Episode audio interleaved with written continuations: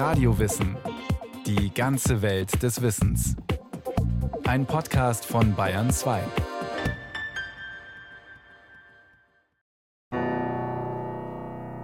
In den 30er Jahren, da wurden so kleine Krokodilbabys aus Florida mitgebracht.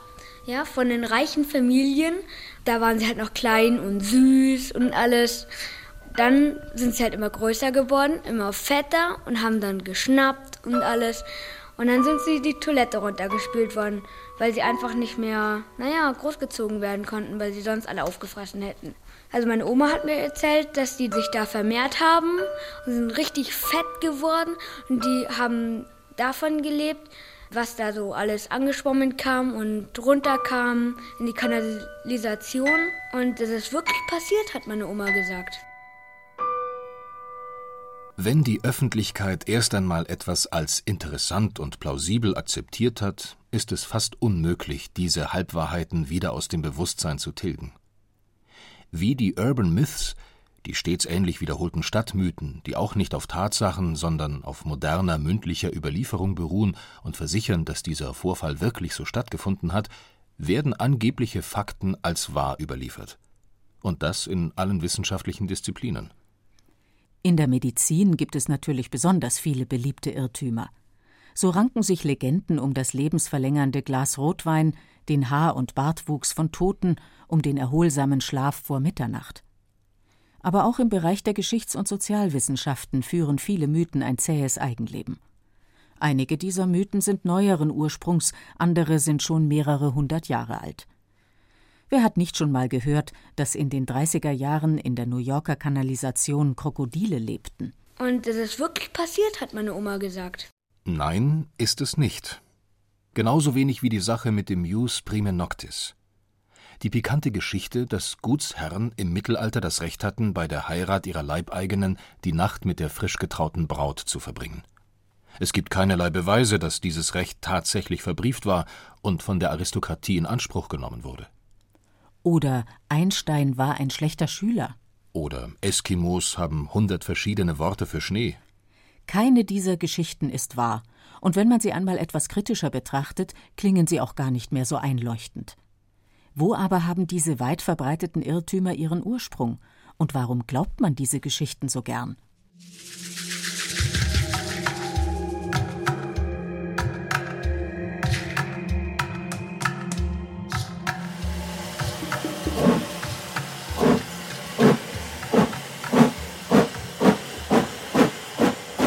Nehmen wir ein Beispiel aus der Technikgeschichte.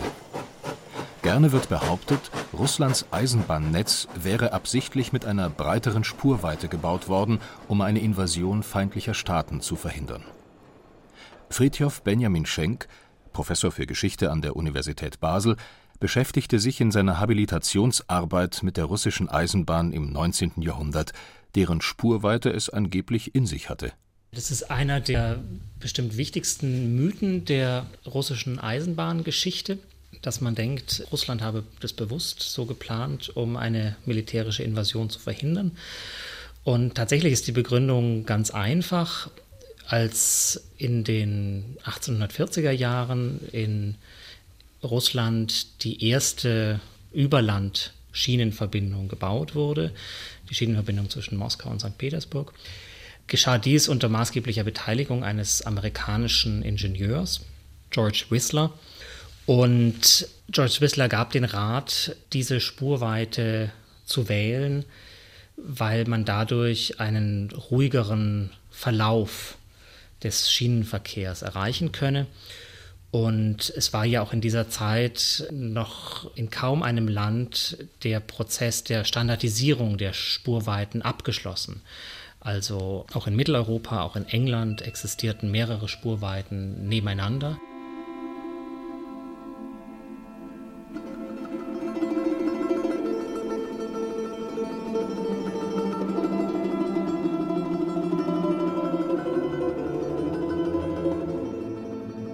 Und auch in Russland gab es nicht nur die sogenannte russische Regelspur, sondern noch weitere Strecken mit unterschiedlichen Spurweiten. Die erste russische Bahnlinie überhaupt, die St. Petersburg mit den Zarenresidenzen in Zarskoje Selo verband, hatte eine Spurweite von fast zwei Metern. Die Bahnlinie von Warschau nach Wien hatte wiederum die europäische Normalspur. Die Existenz von drei verschiedenen Spurweiten in der Frühphase des Eisenbahnbaus im Zarenreich zeigt, dass strategische Überlegungen damals noch keine Rolle spielten.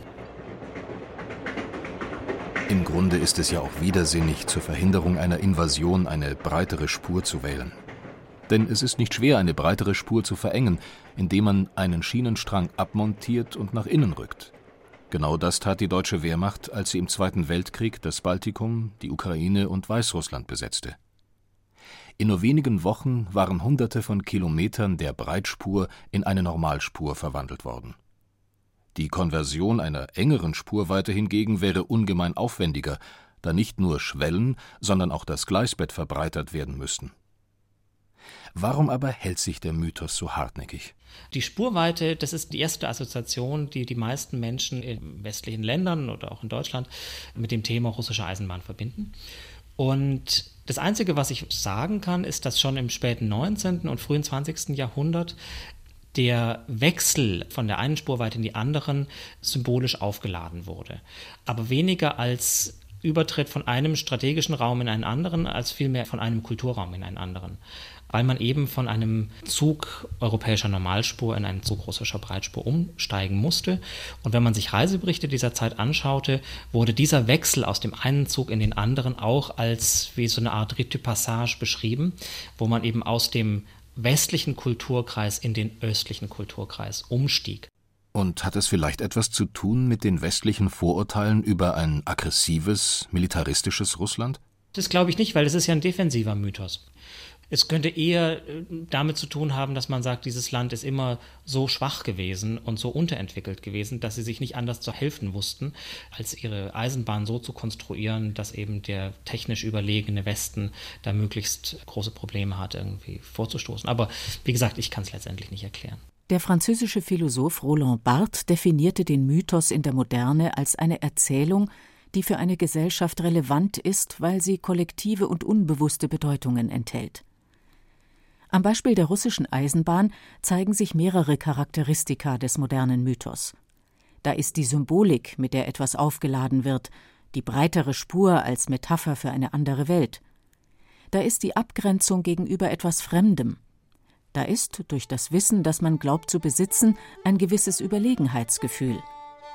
Wenn wir uns den vielen Mythen zuwenden, die über das Mittelalter kursieren, wiederholen sich diese Motive.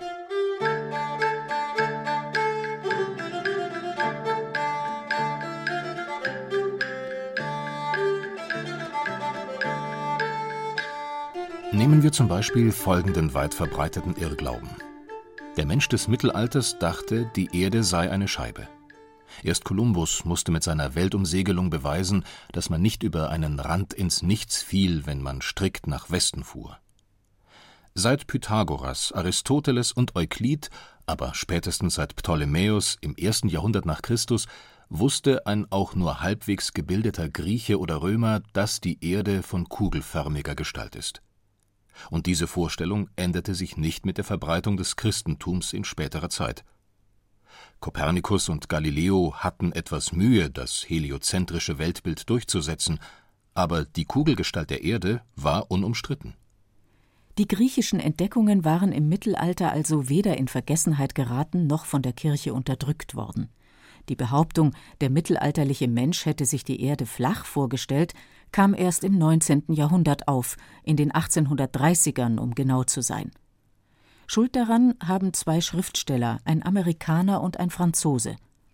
Der Erzähler Washington Irving veröffentlichte 1828 eine Biografie über Kolumbus, die er mit vielen hübsch zu lesenden, aber leider fiktiven Details ausstattete. Eine Szene aus diesem Bestseller sollte die Vorstellung des modernen Menschen vom Mittelalter nachhaltig prägen. 1491 Der junge Kolumbus steht vor dem Konzil in Salamanca. In den ehrwürdigen Klostermauern hat sich versammelt, was im Klerus Rang und Namen hat. Die Inquisition hängt wie ein Damoklesschwert über der Szene. Welch seltsames Schauspiel muss der Saal des alten Kollegiatsstiftes bei dieser merkwürdigen Konferenz dargeboten haben. Ein einfacher Seemann mitten vor einer gebieterischen Schlachtordnung von Professoren, Mönchen und Würdenträgern der Kirche stehend, wie er seinen Satz mit natürlicher Beredsamkeit aufrechterhält. Doch wurde Kolumbus gleich an der Schwelle der Untersuchung, statt mit geografischen Einwürfen, mit Stellen aus der Bibel, Alten und Neuen Testaments, aus der Genesis, den Psalmen Davids, den Propheten, den Episteln und Evangelien angegriffen. Diesen fügte man die Aussprüche verschiedener heiligen und ehrwürdigen Kommentatoren der Kirche bei. Sätze der Kirchenlehre wurden vermischt mit philosophischen Diskussionen. Und ein mathematischer Beweis wurde nicht angenommen, wenn er mit einer Stelle der Schrift zu streiten schien. Moderne Biografen des berühmten Seefahrers sehen diese Szene als vollkommen erfunden an. Der Geschichtenerzähler Irving hatte ein akademisches Pendant, den französischen Altertumsforscher Antoine Jean Le Tron. Dessen Studie über die kosmographischen Vorstellungen der Kirchenväter von 1834 zeigte die Kirchenväter und die Christen des Mittelalters in keinem guten Licht. Sie seien gefesselt von Vorurteilen, sie nähmen die Bibel wortwörtlich. So wie Irvings biografische Darstellung von seinen antispanischen und antikatholischen Ressentiments geprägt war, war die vorgeblich wissenschaftliche Studie von Le Trons antiklerikaler Haltung beeinflusst. Doch die große Zeit der Legende von der flachen Erde kam nach 1870. Und das hatte mit Charles Darwin und seinem Werk On the Origins of Species zu tun – denn die Evolutionstheorie stellte die bislang gültigen Vorstellungen von der Rolle des Schöpfers und der Stellung des Menschen in der Natur in Frage. In der überhitzten Diskussionsatmosphäre dieser Zeit entstanden Werke wie Die Geschichte des Konfliktes zwischen Religion und Naturwissenschaft oder Eine Geschichte des Krieges zwischen Naturwissenschaft und Theologie. Die Titel sprechen für sich in diesen und ähnlichen Abhandlungen wurde der aktuelle Konflikt zwischen Naturwissenschaft und Kirche zurückprojiziert auf die Vergangenheit. Zugegeben, es hatte den Kirchenvater Lactantius gegeben, der die Kugelform der Erde bestritt. Ja, es hatte einen Cosmas Indicopleustes gegeben, der behauptete, gemäß dem Alten Testament sei die Erde eine viereckige Fläche. Doch wurden beide schon von ihren Zeitgenossen als untypisch betrachtet. Ihre Ansichten wurden aber als repräsentativ für die kirchliche Position hingestellt. So taten diese modernen, aufgeklärten wissenschaftlichen Autoren genau das, was sie den mittelalterlichen Kirchenvätern vorwarfen. Sie spiegelten falsche, verzerrte Tatsachen vor, statt sich an die Fakten zu halten. Sie schufen eine Legende, die nur schwer aus der Welt zu schaffen war, um selbst heller zu strahlen. Und all das im Namen der modernen Naturwissenschaft. Der Mythos von der scheibenförmigen Erde ist ein Ausdruck des Glaubens an den naturwissenschaftlichen Fortschritt. Er verdeutlicht die Ansicht, dass die Weisheit und die Gelehrsamkeit einer religiös geprägten Vergangenheit abgetan werden konnte. Klischees und Mythen über vergangene Epochen können also auch durch Modernisierungsschübe entstehen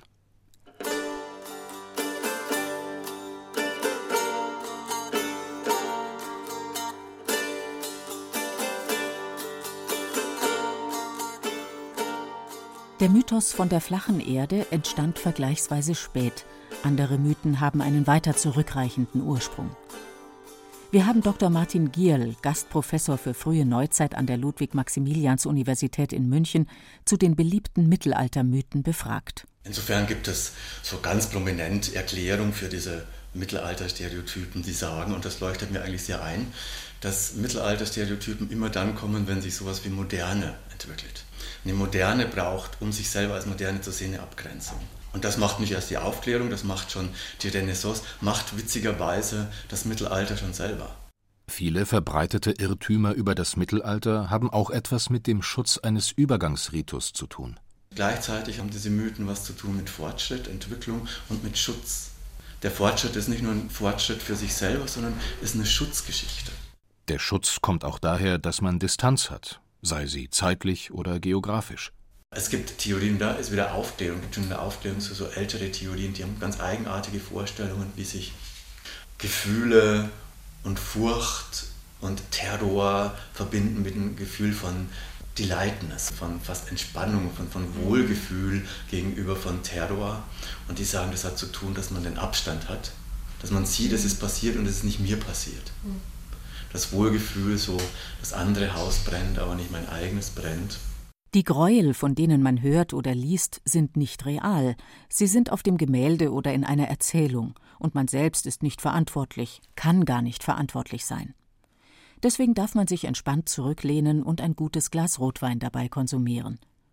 Das erklärt auch, warum sich Geschichten über Hexen und Ketzerverbrennungen, über Folter und Inquisition so großer Beliebtheit erfreuen. Man braucht das Negative, um sich positiv zu fühlen. Aus der Gegenseitigkeit gewinnt man Energie, sich zu freuen, in dem Moment, wo es nicht real ist. Und das hat auch mit einem urmenschlichen Verlangen nach Fabulieren zu tun. Weil es Lust macht. Warum haben wir als Historiker keine Chance, bestimmte Verbindungen, bestimmte Mythen aufzubrechen? Also Mittelalter, Hochzeit der Hexen. Stimmt natürlich überhaupt nicht, denn der Gipfel der Hexenverfolgung ist ganz eindeutig verbunden mit einer Entwicklung von moderner Staatlichkeit. Also die beginnenden Regierungen wollen zeigen, dass sie auch wirklich was tun für ihre Bürger und verbrennen Hexen. Also es ist mit uns viel mehr verbunden eigentlich als mit dem Mittelalter. Trotzdem man hat keine Chance, diese Verbindungen zu ändern es muss was zu tun haben mit Lust und das muss was zu tun haben mit, warum uns Geschichten gefallen. Also diese Mythen sind irgendwie gleich in, in der Nachbarschaft von Anekdoten, von irgendwas, was man gern erzählt, was kurios ist.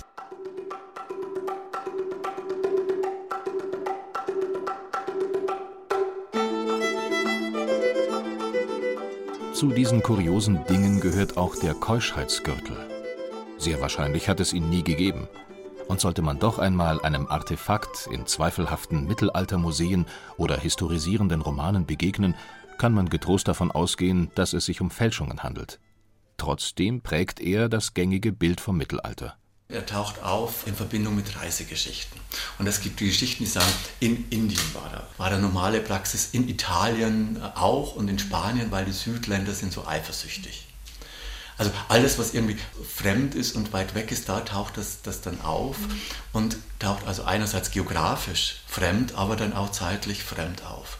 Und diese Gleichzeitigkeit von fremd, alt, weg, also eine alte Zeit und geografisch weg, fremd, ist sehr präsent. Nicht nur bei diesem Beispiel, scheint mir bei diesen Vorurteilsgeschichten fast durchgängiges Muster zu sein.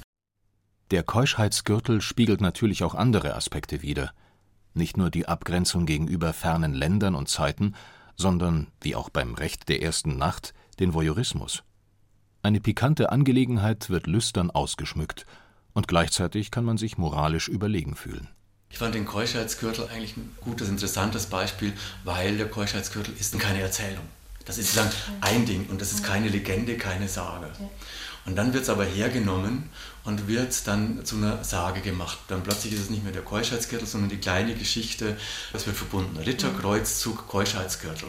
Und dann kommt diese Sage dazu, Ritter Keuschheitsgürtel fährt weg und es gibt jemand, der äh, macht den natürlich dann ab. Und dann hat man sozusagen wieder Schadensfreude und so. Und dann hat man wieder diese Geschichte, die erzählt wird.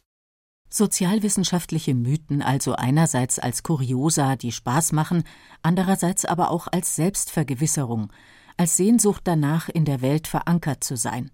Noch einmal Dr. Martin Gill.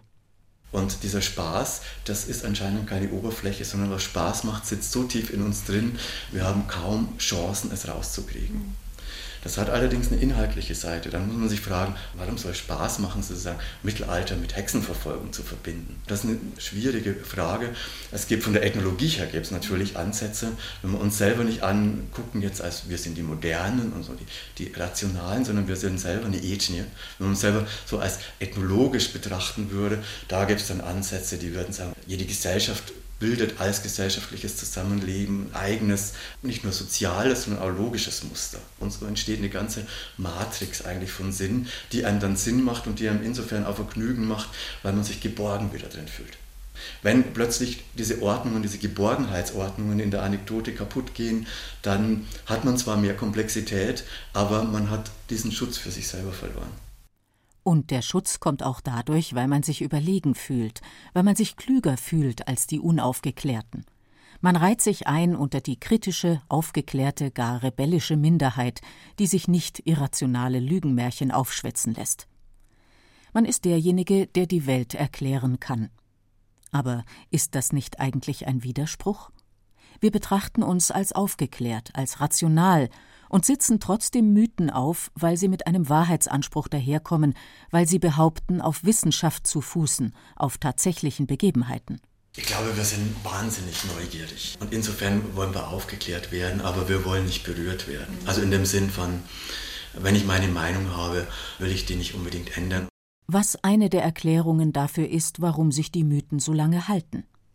Man möchte im reinsten Wortsinn nicht enttäuscht werden, denn die spröden Fakten wirken erst einmal als Entzauberung. Zum Schluss noch ein sehr beliebtes Beispiel aus der amerikanischen Geschichte. There's a Yankee Doodle spirit in the heart of everyone. It's the Yankee Doodle spirit now that's shouldering a gun for freedom and liberty. Schwer vorzustellen, dass Yankee Doodle sein Liedchen auf Deutsch sänge. Aber heißt es nicht, dass das Deutsche beinahe die offizielle Landessprache der USA geworden wäre? Also es gab mal so eine Abstimmung in den USA, welche Sprache die offizielle Sprache ähm, von einem Land sein soll. Deutsch oder Englisch. Ob es eine Volksabstimmung war oder irgendwas im Parlament, das weiß man heute nicht so genau. Auf jeden Fall eine Stimme mehr und die Sprache wäre Deutsch gewesen. Aber es war nicht eine Stimme mehr und so ist die Sprache Englisch geworden. Nein, stimmt nicht. Auch wenn dieser Mythos einen winzigen historischen Kern hat. Im Jahre 1794 forderte eine Gruppe deutscher Einwanderer aus Virginia in einer Petition, dass Teile der Verfassung auch auf Deutsch gedruckt werden sollten. Dies wurde mit einer Stimme Mehrheit vom Kongress abgelehnt. Um diesen Kern rankten sich immer mehr ausschmückende und aufbauschende Details, bis dann die Nationalsozialisten den Mythos propagandistisch ausschlachteten, auf beiden Seiten des Atlantiks. Zum einen, um zu betonen, wie stark das deutsche Element in den USA war, und zum anderen, weil sie hofften, die deutschstämmigen Amerikaner auf ihre Seite zu ziehen, damit die USA sich nicht am Zweiten Weltkrieg beteiligen würden. Hier werden noch einmal alle Züge eines historischen Mythos deutlich. Da ist die Selbstvergewisserung, die Geborgenheit in der eigenen Kultur und Geschichte, die kontrastiert mit der Fremdheit einer anderen. Da ist das Überlegenheitsgefühl, weil man denkt, über ein Insiderwissen zu verfügen, interessante Details zu kennen. Da ist die Symbolkraft eines Objekts, in diesem Fall die Sprache und die Institution der Demokratie. Da ist als Extremfall die Instrumentalisierung, das Verdrehen und Fehldeuten von historischen Tatsachen, um damit eine Weltanschauung oder eine Ideologie zu untermauern. Und schließlich die simple Lust an der Anekdote, an einem kuriosen Vorfall, einem spielerischen Was wäre gewesen, wenn, die Freude an einer guten Story. Und das ist ja schließlich auch einer der Gründe, warum wir Radio hören.